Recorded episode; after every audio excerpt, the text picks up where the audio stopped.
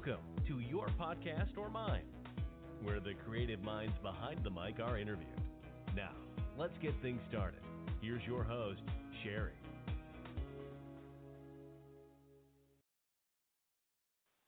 Hi there, and welcome to another episode of Your Podcast or Mine. I'm Sherry. Today I'm speaking with Nate DuFort, the creator, editor, and producer, Elise Parisian, host, and Ellie Riley, head writer of the podcast Unspookable. Thank you so much for joining me today. I appreciate it. Of course. It. Thanks so much for having us. Thank you. Why don't we get things started by giving a brief description of Unspookable for those who may not have heard the show? Unspookable is a look at the science, the history, and the power dynamics behind urban legends and scary stories for a middle grade audience. So it's a family friendly look at the myths and legends and the, the spooky things that are out and about, so to speak, right? Very much so. so, how was the team assembled for this podcast? I'll take this one. Uh, so, the idea came from a conversation I had with my 10 year old daughter, 10 year old now. She was eight years old when it began, and she's really our first official team member of the show as she came home from school talking about uh, Bloody Mary one day and wanting to try that in the bathroom mirror. And I sat her down and said, Hey, we have some things that we should probably look into with that. So, really, the idea came from an eight year old brain at that point, and a lot of the stories told, you know, on the playground at school. From there, I started, you know, talking to Ellenor Riley Condit, who's been my creative partner in so many ways, about the show and just kind of beating out what that could be. And then we were looking for a research intern. We knew there was going to be tons and tons of research going into the show itself. And that's originally where we found Elise. You know, I've done so much radio, so much podcasting in my life, but ultimately didn't feel like my voice was the right fit for this show. So I just had a hunch that if we put Elise on microphone, that she might have every single thing we were looking for for the show. So we did a, a quick mic test with Elise, put together a pilot, and I couldn't have been happier. So we have Ellenor as the writer, Elise as the host, and then myself as producer and editor. Well, I'm have listened to quite a few of the episodes, and some of the subject matter is a little bit creepy. Uh, for example, the Slender Man. My sister and her kids li- live in Wisconsin, and and the incident took place there, and it was in the news. So I'm sure a lot of kids had a lot of questions about that. But the way that the group of you tackle those subjects is well done and well thought out because I, I wouldn't have even known how to approach that subject. Yeah, it's it's tricky at first because as an adult when I'm doing research for any of these episodes and like working on writing them, I'm thinking about all of the themes and questions that I have and and I'm digging into research that's like getting pretty dark sometimes. But I know that there are these kernels of truth that I think kids can handle. So a big part of my writing process is just is to sort of take these large ideas and just make them appropriate for the age and then also just digestible in terms of where middle graders are at developmentally. And I think it's possible. It's just uh it can be tricky, but it's also really fun. It's a fun writing project to try to translate it for families. Yes, and to step into the mind of a child too, to to get their perspective and try to decipher that is probably an interesting process too. Yeah, it is. It's it's funny because I think about how I was also like when Nate's daughter was talking about Bloody Mary, you know, that was also a fascination that I had at exactly her age. And some friends and I had a sleepover tried to, you know, conjure her and I was just very like taken with the whole thing and I can still remember that feeling and still think about how important it is not to condescend to that or patronize that or treat it as if it's not real because the fact of the matter is like eh, maybe we don't believe in bloody mary anymore but for many adults there are plenty of things that we believe in that require you know eh, some leaps of imagination and those are all normal things at any stage of life and it, it's fun to treat those things with respect and curiosity and just feel like I can allow like kids to hear their own thoughts expressed in the show. Right. Like I know as a child the Bloody Mary thing at sleepovers or, or campfires was a, a big story. Also, I had this obsession with vampires. I may have seen a, a Dracula movie, but I kept having this recurring dream. I don't want to call it a nightmare because it really wasn't scary, but a vampire would chase me around a big castle. So it was like this recurrent dream that I had from the time I was 10 until I was about 13 or 14. But that's a whole other story. I don't want to get into my psyche, but but I kind of wish that something like this was around because as a child because you wonder like what is this really real and is something bad going to happen? Yeah, I feel like it's nice. I feel like it's nice to be able to give names to some of the unknowns that I think we get to talk about a lot on the show and how much we impose narratives onto just something we don't understand or something that's unclear in our world. So that's been something really cool for me to get to name that for my inner child that lived long ago and also for my present self who still gets scared sometimes. Right. so, uh, where did you locate the children who speak about the myths and legends and all around creepy things? Are are they children that you know, or were they cast for it? We've gotten surprisingly lucky. You know, a lot of us work in the arts and theater scenes here in New York uh, even in Los Angeles a little bit. So we have a lot of friends that are having children that are coming into our age range right now. I mentioned my daughter Blythe earlier. You know, she was one of the first kids because of her interest in all things spooky and wanting to understand, you know, where those fears come from and how media and a lot of things that she takes in can influence those fears. So we knew right away that we were going to cast her in that. And then it was really just uh, after we did our first season in September, October 2018, more and more children we realized were listening to it than we had even really imagined at the beginning. And it was became really easy to cast from our extended friend pool. Oh, that's very neat. Which leads me to what compelled the three of you to become involved with podcasting or to become a podcaster? Well, I'd say that that started with me originally about four years ago. I had long time been a producer, director, and actor with a, a pretty well known comedy institution. And as I was looking for a change in my life, I wanted to maintain a lot of the relationships and working partnerships that I had.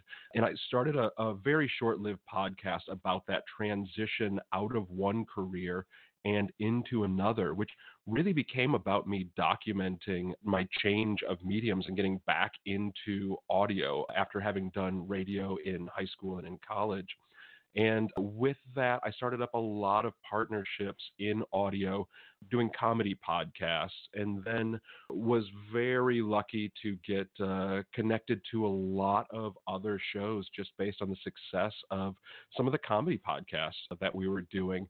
So, you know, working on some podcasts in social justice and some political podcasts, some incredibly well known, and others, you know, that were really just trying to find an audience as they went on. And as a voice actor as well, I'm regularly voicing you know, three or four shows, which has been great for me. And I just love the medium. I love the community of podcasting. I love the democratization of content, the fact that there aren't necessarily gatekeepers, can allow for more diverse voices uh, across every spectrum, particularly with age, which is, you know, what started pulling me into podcasting for middle graders and young audiences as well. But there really is something about the fact that anyone and everyone with a voice, with an opinion can do this, and no one can tell them not to. That's something that's really important to me. Mm, that's interesting because I actually didn't know your story of how you got into podcasting. And for me, it was similarly about transition. I was in art school studying printmaking.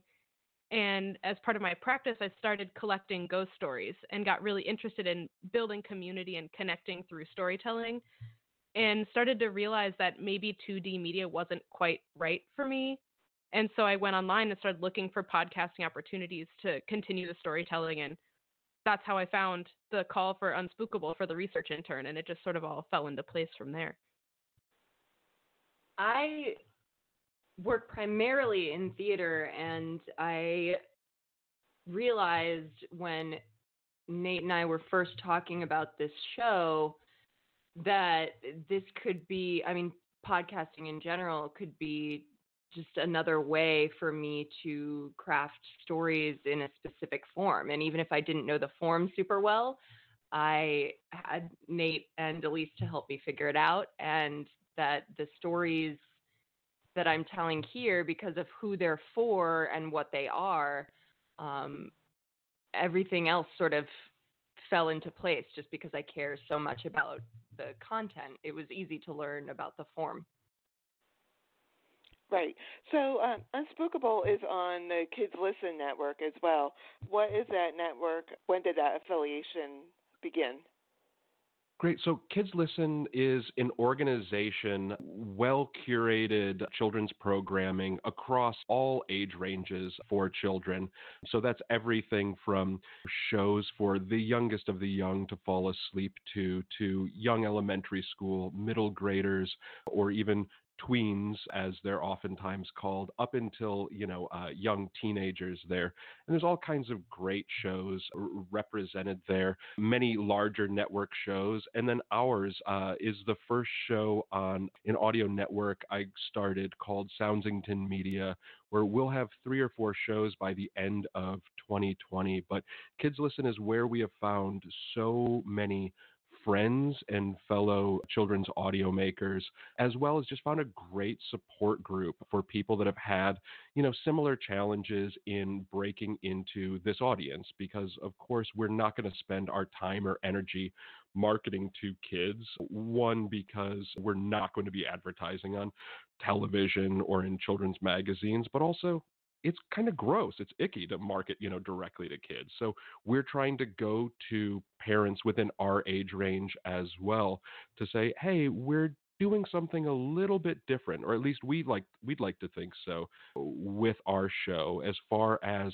creating something that the family can talk about that has specifically diverse audience in mind with a very anti-racist, anti-xenophobic, very feminist approach to telling what others would just simply see as scary stories and something where we want to address the power dynamics behind it.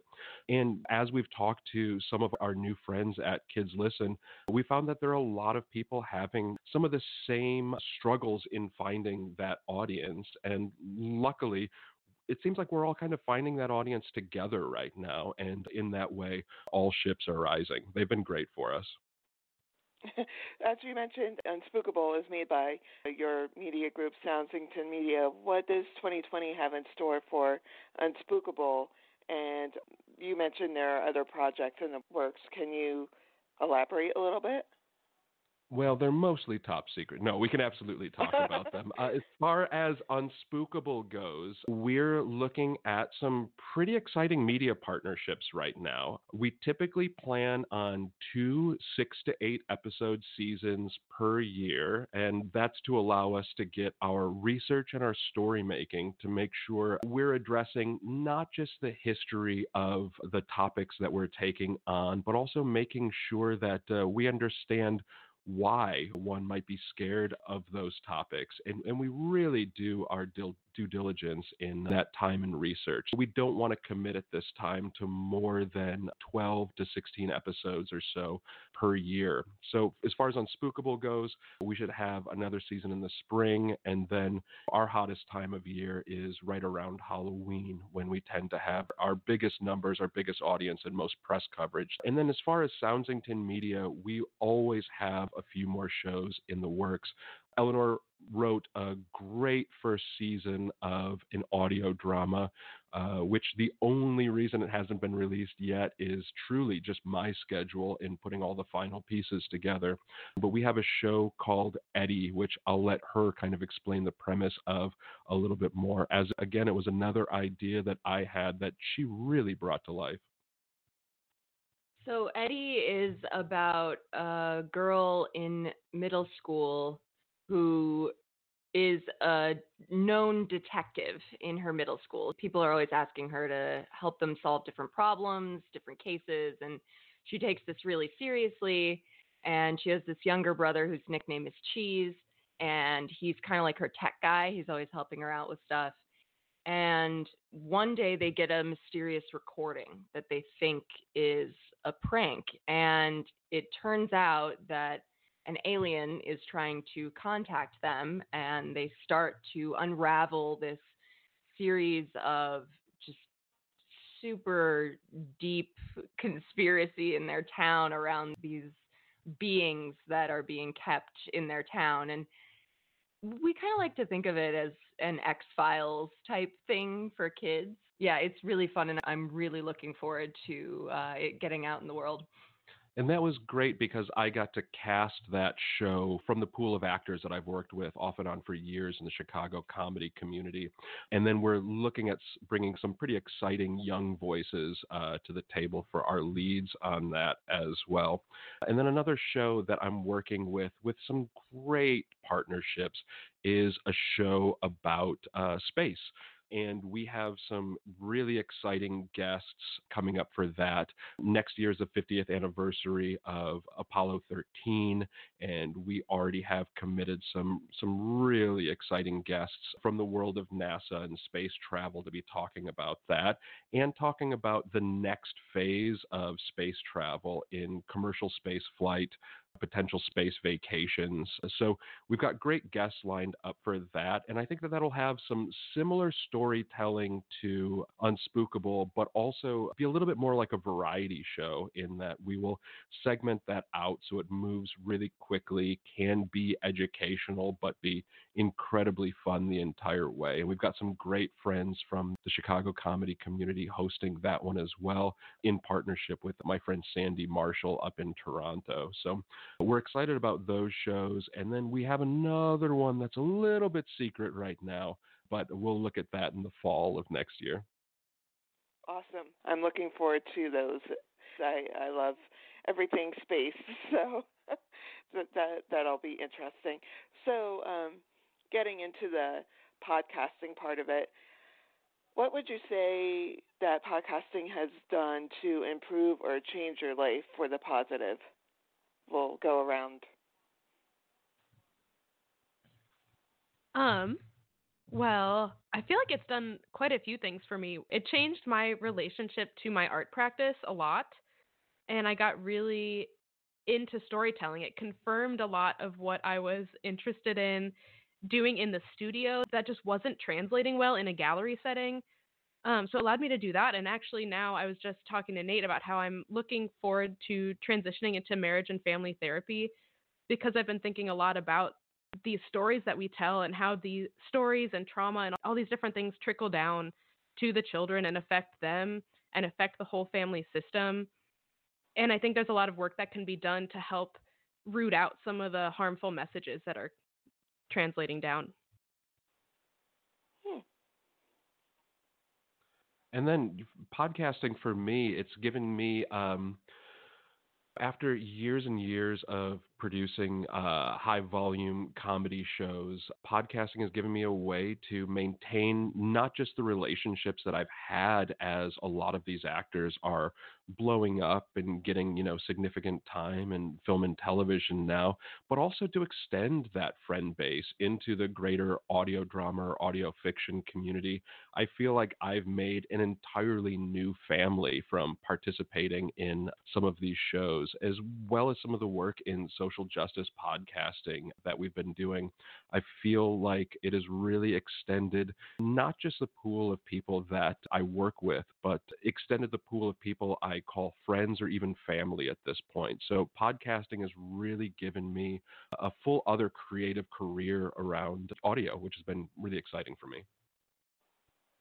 I grew up in a super hardcore NPR household, you know, just on all the time. And I remember my, you know, my little mind being blown all the time by like things that that I would hear. And then as soon as I as podcasting started to become popular, I was like, oh my gosh, this is exactly that it's it's information and and stories and connection all at your fingertips except now i can look for exactly what i want and who i want and this thing that nate talks about about gatekeeping is actually really amazing because it's so wonderful to be able to hear so many different voices at the you know click of a button basically and to be able to dive into so many worlds. And i feel like it's what I seek in theater also, except the you know the medium is naturally a bit more limited, being live, and and here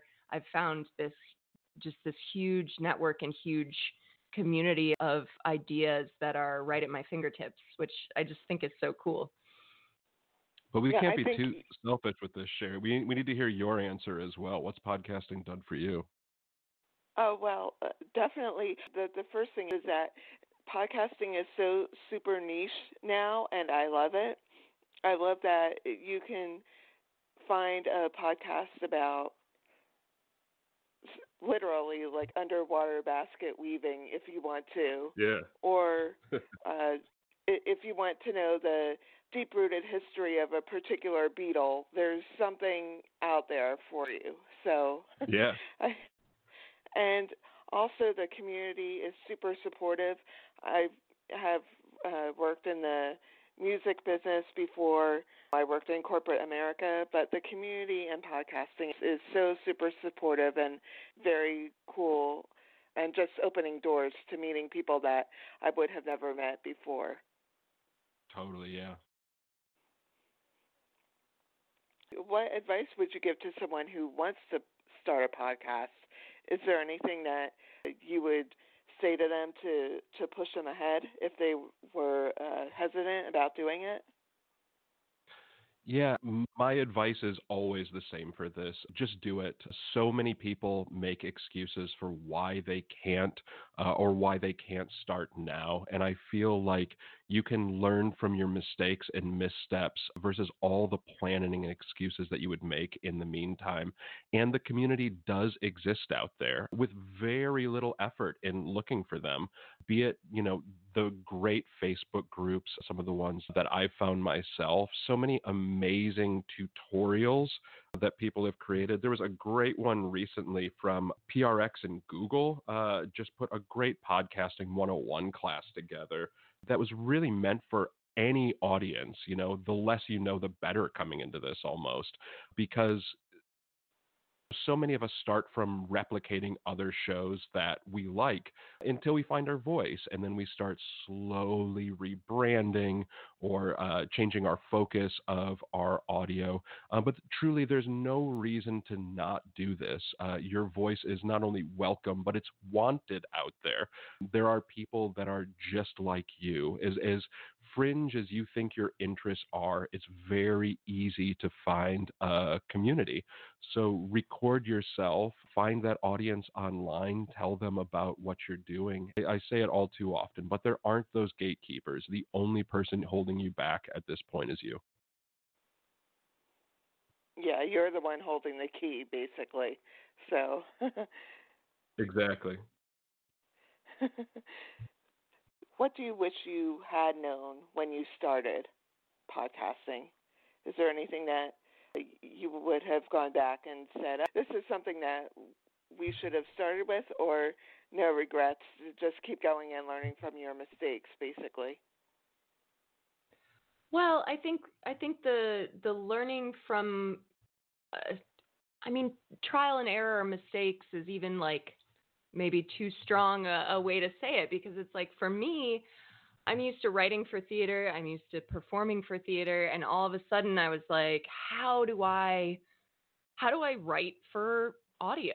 And I I think that the comparison from and you know maybe Elise can speak to this too just having the the words come out of her mouth you know I think the the transition between when I was working on the first season up till now has really been about listening back and looking back and figuring out uh, more and more specific ways to make this writing for the medium.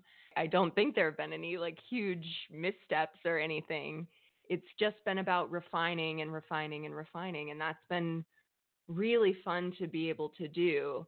And I think that speaks to what Nate was just saying in a great way is like, if I had tried to write an episode perfectly, I never could have done it. I didn't know how to write for audio, and now I do. And I'm learning, you know, more and more every day thinking about working on other shows. And if I if I hadn't agreed to start working on this, um, again, you know, I was the only person holding me back. So it's it's nice to look at the difference and and see the growth of specificity. And I don't know, maybe Elise had something to say about like how the. Yeah, no, honestly, I agree, especially about refining because I came into this show thinking I was going to do research. I had no idea I was going to be behind a microphone. I've never done radio or voiceover work of any kind. And so it's been a lot of just going back and listening to the episodes, hearing ways that I inflect things or my cadence that doesn't quite sound right in my ear. And then next time, trying to do a little bit better and trying to do a little bit better every episode and just learning from learning from learning because that's really all it's been for me. Yeah, right. I agree with both of those answers so much. And the only thing that I would add is I was so scared uh, at first that the audience wouldn't come. And you know, I'm very lucky because of some other podcast and industry connections that I have that we got a lot of press, a lot of press right out of the gates. Was it deserved or not? I don't know, but I really took advantage of every relationship that I had. Mm. but I wasn't always trusting that the audience was going to be there. And then, you know, all it took was our first season. And after that, we exploded a little bit and it felt, well, you know, by my standards, and it felt really good. So, you know, I think trust, trusting that, uh, you know, we were doing something that sounded great to us and the audience would eventually connect with it and we'd find those. So that's the one thing I wish I would have known as I was getting into children's media is the audience really will come. And the great thing about children, they talk about the stuff that they like. So our best marketing hasn't been necessarily anything that I'm doing. It's been about children being fans of the show and they will tell everyone in their third, fourth, fifth, sixth grade networks, which has been great. And then the other part is, you know, social media has been pretty huge for us and not neglecting the fact that the key to social media is about being social and making those friends in other fellow podcasters, making those friends in the press and people that will actually write about us. And they are genuine relationships. You know, we've had some great people that are fans of the show that I'm still talking to pretty regularly because they want to hear about what's going on with the show. I want them to introduce me to new content and hear what's happening in their careers. And uh, we've really built a lot of great friends because of this show. So, again, for me, if I could look back uh, with one thing, I would just say trust that you'll find the audience uh, and the people that you're meant to. I agree. And, uh, you know, touching on what Ellenor uh, and also Elise, uh, as a writer myself, I'm more of an article writer. but I tend to go back and reread my articles and pick them apart. And the same thing Yeah. with my podcast and listening to my voice and listening to how my interviews go and the questions that I ask and how I ask them. Is there a way to make it better? Yes, there's always a way to make your article better or your voice better. So, yeah, I think going back and and reflecting is a, a good thing too. So, I would like to um, ask if you have anything else that you would like to promote or share about yourselves individually. I'll start because they're both looking at me like, "Oh, what am I gonna?" And and they both have a million things that they do. So I'm working on a, a series of other podcasts right now, some of which I can talk about, some of which haven't been announced yet.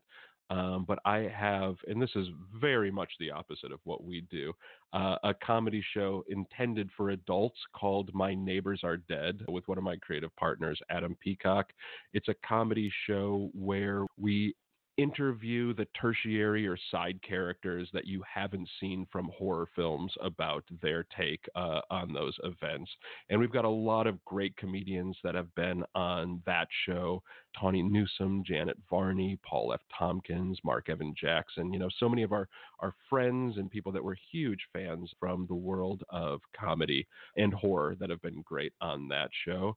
And then right now, I'm also producing a weekly conversational podcast called Here's a Situation, where TJ Jagodowski and Rush Howell, for my money, and pretty well credited as two of the greatest improvisers, not just in Chicago, but of all time at this point. I mean, TJ Jagodowski, as part of the TJ and Dave improv group, has played all over the world in some of the most beautiful, patient, and hilarious improvised comedy I think ever performed. And that show, Here's a Situation, it's a joy to be editing every single week. So those are my two plugs. What do you two have? Man, I it's true. I do have a thousand things going on, but nothing that's ready to promote, you know? It's like I'm sort of in limbo with a lot of things. I'm applying to grad school. I'm still collecting stories and making work. I guess if you want to check out my personal artwork, you can look me up. My website is eliseparisian.com. I'm always happy to have questions about that. Um, but yeah, that's my life's all over the place a little bit.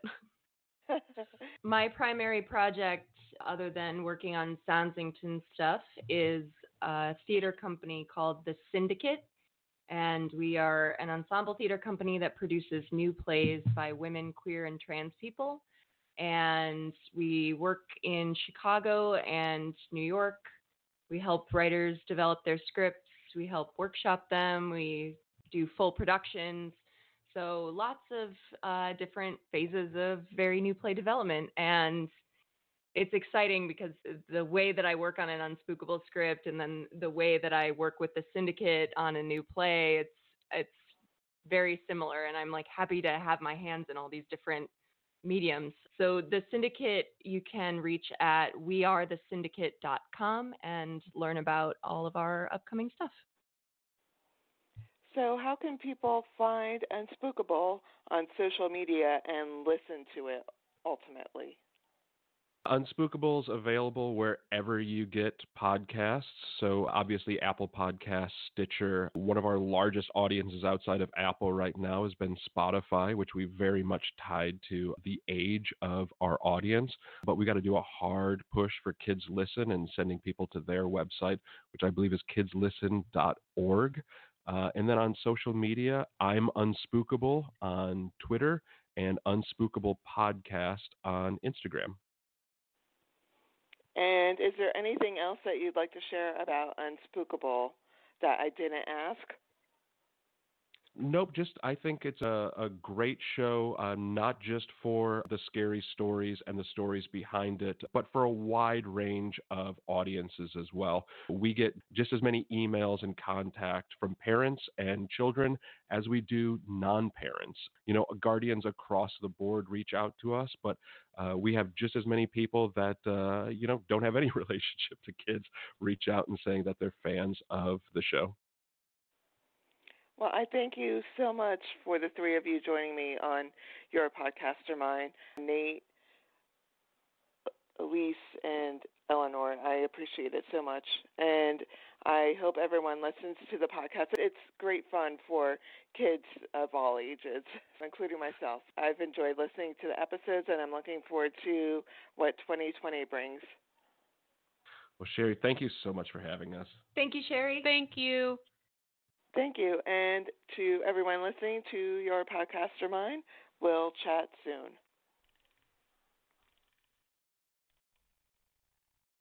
Hey guys, my name is Tara. And my name is Jessica, and together we co host the podcast Three Spooked Girls. If you love the paranormal, Or murder. join us every Monday as we tell our listeners about a new spooky tale or true crime case. We'll have a special drink recipe each episode picked out by me for you to enjoy while we scare the hell out of you. You can find us on Apple Podcasts, Podbean, Spotify, Stitcher, or wherever the hell else you listen to podcasts. Come hang out with us and get your spooky on.